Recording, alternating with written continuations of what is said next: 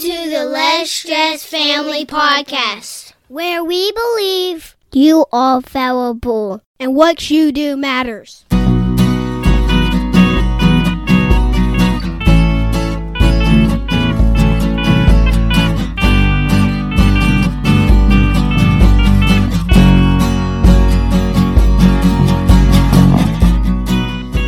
This is episode 150. I am Justin. And I'm Shauna Wood. How are you, Shauna Wood? I'm good. How are you? I'm good. I'm glad you love me because I just screwed up. We've been doing this podcast and I didn't have the mic setting at all right. It's okay. It'll be better this time, second time. I guess so. I don't remember what we're talking about. Okay. I want to say thank you to everyone listening. It's very humbling for us to have people around the world listen to us talk. And I hope you're having an awesome day. And I hope we're encouraging to you because we're hearing from different people and it's very encouraging to us. Absolutely. So today we're talking about stress is a choice. I'm so glad you didn't get stressed because we're talking about stress after I dropped the mic. Here we go. All right. So this was kind of brought on because I saw a headline. It said high stress related to coronavirus is the new normal for many parents. And that was based on a survey that was done this year by the American Psychological Association. And I thought to myself, good grief. Are we saying that being stressed out is what we're going to accept as our normal state of being? I don't. I don't accept I that. don't accept it. I tell you what, this past week or so, I cut out a lot of the news. Uh, not totally. I did check. I do check the news, but I quit reading lots of articles um, that I usually read. And you might have noticed I've switched to list. I listen to more positive podcasts and more positive YouTube, like when I'm working on something, like positive speakers or positive something. Have you noticed the difference? You've been so much more fun to be with. Right, because if I bombard myself just listening to you know news or whatever, just on YouTube or because a lot of times when I'm working on a project, I just put something on and I just it's in the background or I'm listening to it in my headphones and if I'm using the saws or whatever outside or you know what I mean. And I just have gone the positive direction and I feel more positive. I feel less yucky. I feel like yeah, garbage in, garbage out. Yeah. Good stuff in, good stuff out. Right, and and since we're talking about stress as a choice, I want to go ahead and mention good stress and bad stress are both choices. And during COVID, both of us, I feel very thankful, have chosen to stress ourselves in a positive way more. In a you know like easy plus one step. Like if someone saw my workout, they'd be like, "Nah, that's not much of a workout." But for me, it's like what I need to like get my chemistry switched. Like I can feel it. My my running, my workouts I do, my kettlebell workouts, that kind of stuff. I can feel. It's like oh, I feel better. Yes, we have both made improvements in our diet and our exercise, which does do that positive that you stress on your body. Um, but that's not really what we're talking about. I know. So, but I'm saying good stress is a choice and bad stress is a choice. Yes, yes, very good. So I started to wonder: Am I the only person who has had the crazy thought that maybe it's as simple as just deciding I'm not going to be stressed. Just like that article, like pronounced everybody that stress is the new normal. Like, what if I just start a new revolution? Stress is not the new normal. It is not my normal. So I started doing some searching and I found a couple really great articles. Actually, there's quite a few people who've had the similar thought that you can actually decide not to be stressed. And these are pre COVID, long time pre COVID articles, right? Yes. Yeah. Good point. Good point. So, in one of them, there's this lovely story that really illustrates this whole idea. So, I'm just going to share it. It's written by a medical doctor, Susan Haas, and it was featured in Psychology Today. And she is talking about um, when I pick up in this story that she does a lot of speaking events, and so before a speaking event, you know, it's, it's normal for her to start feeling stressed and anxious. So that's kind of the background, and I will start her story. Whenever I do a big, big event, I find comfort in reminding myself that the event organizer is usually more stressed than I am. They orchestrate the entire symphony and they're usually stress personified. Hands and feet full of phones and walkie talkies, calling out orders, fixing multiple glitches, and forgetting to eat all at the same time. They make me look serene and very together by comparison. After this event, I expected to share the usual fried but triumphant celebration with the woman who had organized it. As we got into the elevator together, she said, I said, You must be thrilled that it's all over and it went so well. I hope you have some time to relax now. I can only imagine how busy you've been. Actually, she said, it was super easy. Yesterday, all I did was send out one email reminding people of when to meet this morning. I stared at her, and she laughed at the surprise in my eyes. Seriously, she said, I just refuse to get worked up about it. I delegate everything I can, and I don't spend a lot of time telling people how to do things. I've learned it's better not to be a control freak and let them figure things out. Not only does it make things way less stressful for me, but it gives them true ownership of their part of the project. She continued, I used to work insanely hard and try to control everything until I got into an accident one weekend while skiing. Because I was so burned out and stressed out from my job, it took me much longer to recover than it should have. It finally had all caught up with me. And after that experience, I swore I would never let myself get to that stressed out place again. It is just not worth it. You know, she continued, I have a theory now that people, other event planners for example, get all worked up because on some level it makes them feel important. Their job stress is almost like a dysfunctional badge of honor they wear, that so many people wear. The craziness of their life and schedule somehow tells the world how important they are and their responsibilities are. I refuse to buy into that anymore. I used to, but there's no reason to get that stressed. It's totally unnecessary. so true. Uh, you and I both, for a long time now, we we talk about people who have an emergency room mindset, where they're looking for an emergency so they can feel stressed out about, and it does seem to make them feel important and they kind of treat someone who come, you know, like for example, if they come into the emergency room and need a stitch or two, they treat that person as just as big as the heart attack, major heart attack, massive heart attack person. And we see that in business. We both worked under people who carry that emergency. Like, I haven't had an emergency in a while. Therefore, whatever comes through the door next, I'm going to treat like this is the biggest deal ever. And it's very stressful to work for those people.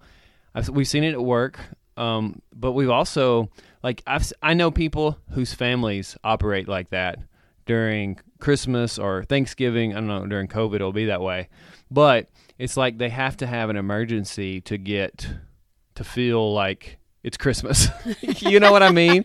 Like right. it's I've talked to several friends, and I won't say their names, but they've talked about how like unless there's just a big brouhaha like it's like people just can't function without that. I think. Go ahead. and I do think like it's almost like an adre- adrenaline addict, you know, like having to stay in a crisis place. Um, and a lot of times, what we've noticed is that it's just a lack of planning. Like, that's not really a crisis. It was just you didn't do any preparations or take any steps earlier. Just like in that story, you know, the woman said, All I had to do yesterday was shoot an email.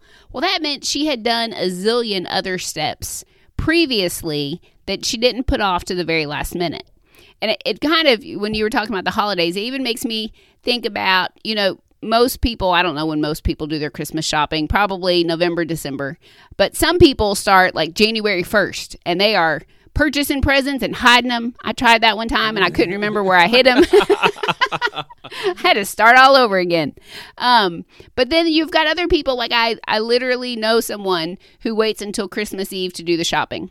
And it is a highly stressful thing. And the presents are terrible because there's not a lot left at that point. So, you know, just making the decision, I'm going to take these steps earlier can eliminate huge amounts of stress that just aren't necessary. Mm-hmm. For sure.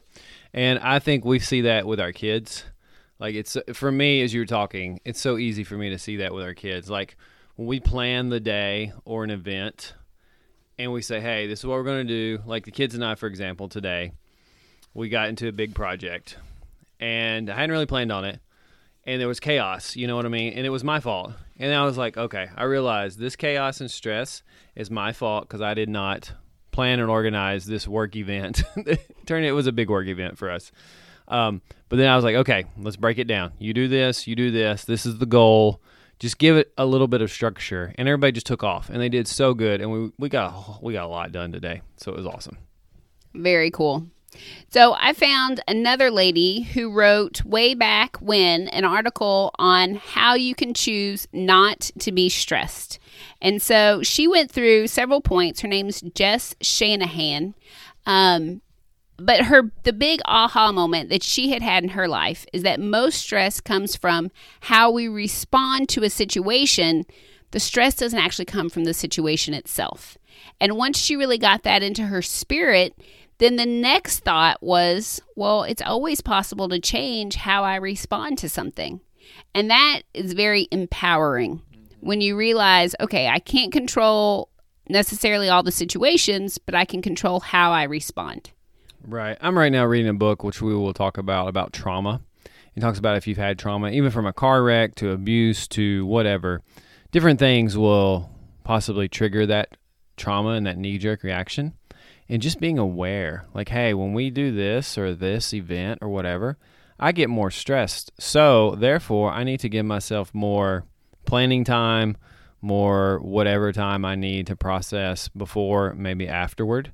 Because um, there are i mean like if you've gone through stressful times through trauma like it's legitimate like your body's re- reacting to trying to protect you from perceived harm like you said it's a perception thing so yeah, and and even there, you know, and I'm not in general as we go through these things, it's not we're not talking about big life or death situations, but even, you know, with that example when you were talking about, you know, just triggers of things, like we have a son who's had a lot of surgeries and I just after this last surgery realized what a toll that had taken on me emotionally. Mm-hmm. And so now one of my steps is I just need to give myself some space where I don't have work projects surrounding a major surgery because last time I didn't do that and that was a major fail on my side. Right, cuz you were you were stressed. But again, it kind of comes back to I mean, we were all stressed. It was a stressful thing. It was a big deal. It's a big surgery. But you had tried to do too much beforehand and you hadn't connected the dots like, "Oh, this is a really big thing inside of you that right. no one else can see." Right. And so it is like I feel the same way. Just you know, with my cancer journey, when from little, anytime I go to the doctor, like I just have like a ugh, that's I have to like, you know, think through, breathe through. it's like it's like still something I'm working through. Right. And so, you know, even just realizing that about yourself and being able to plan your schedule, we're like, okay, hey, I'm just going to need a little more downtime so that I can process this. Right. But the, like it comes back to the title of this episode. It's a choice. Like the processing of stress is a choice. Like I can do things. So one thing, just for example, I've decided on days or thing events that might cause me stress, a little more exercise before and maybe after are really good for me. Hmm, interesting. Very good. So, this author in her article says that her first step now is to breathe. And it makes me think about, you know, she was talking about just slowing down and taking some, you know, good deep breaths. And we've talked in other podcasts about different types of breathing and how that can trigger calm physiologically and that kind of thing. Um, but I spoke with someone who was in counseling school years ago, and she said that her mentor had told her to always take time for tea before she goes into a crisis because if she as the counselor isn't calm, cool, and collected, then she's not going to be as effective when she walks into that situation. So just taking a minute for yourself and literally deep breathing can be very helpful. The second thing is that asking the question, will this matter in five years? that is such a good question because a lot of stuff that I get stressed about, or you know that I'm uh, that's in my loop, my processing loop, is really stuff that's like, uh, no, it will not matter five years from now. But if you don't ask that question, it still stays in my loop in my head of an issue. Oh, this is an issue. This is an issue. That causes stress because it's not important. Yes, and you know, like I thought about for myself, uh, being on time is very important to me. I hate to be late for something. At the same time, doing as much as possible with every minute is also important to me. So sometimes I don't leave the house as early as I should because I've been trying to get one more thing done here, and then while I'm in the car, I realize I'm either going to have to speed or I'm going to be late. And I feel really stressed out about that. But just asking this question, will this matter in five years? No, you know what? It's not.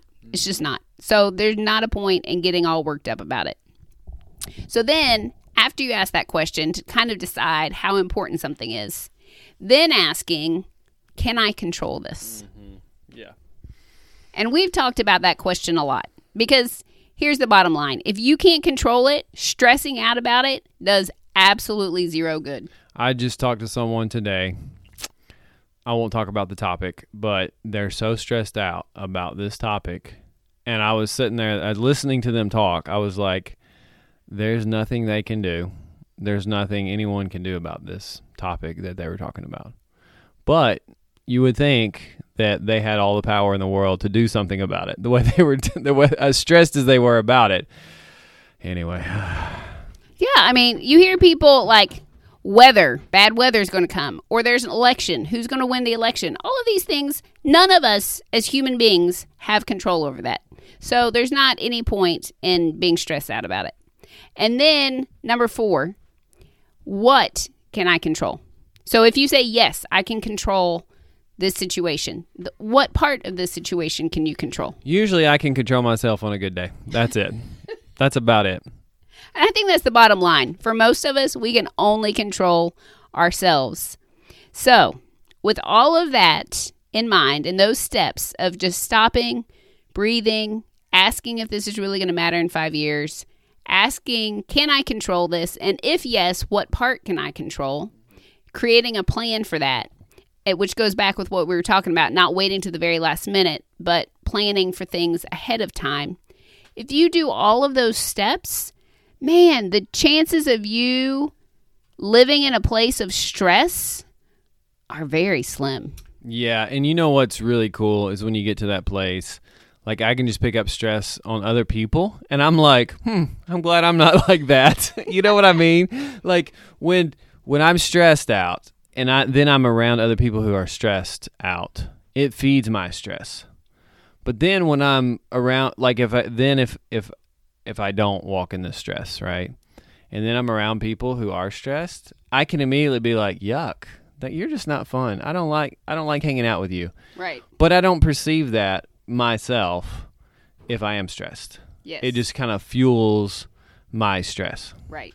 Yes. Yeah. And we could probably like add a whole nother segment about cutting people out of your life who make you stressed or make you feel stressed. Just tell them they're fired or whatever. you don't make the cut. Sorry. So I want to end with this quote that was actually, it ties back in with our story from the very beginning. So the event coordinator, at the end of her time in the elevator with this doctor, says this My father used to always say, stress is a choice, and he was right. When a person gets really stressed out and frantic, much of the time it's because on some level they've decided to be that way. Why not just decide to be calm? It is so much nicer. It is so much nicer, and you're more fun to be with, and everyone else likes you more. If you if you want to have more friends and influence more people or whatever that is, like don't walk around like a stress bomb. Yeah. and get away from the people who are stress bombs.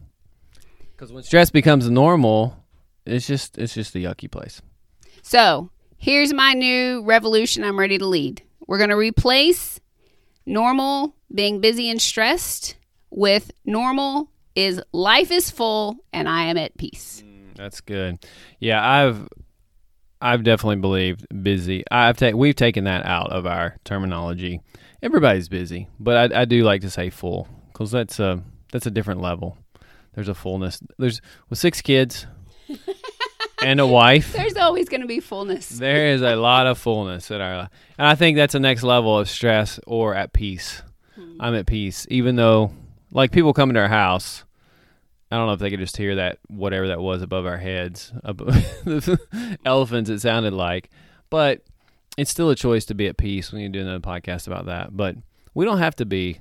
We don't have to live that way of stress and whatever. We can live full and at peace. I like it.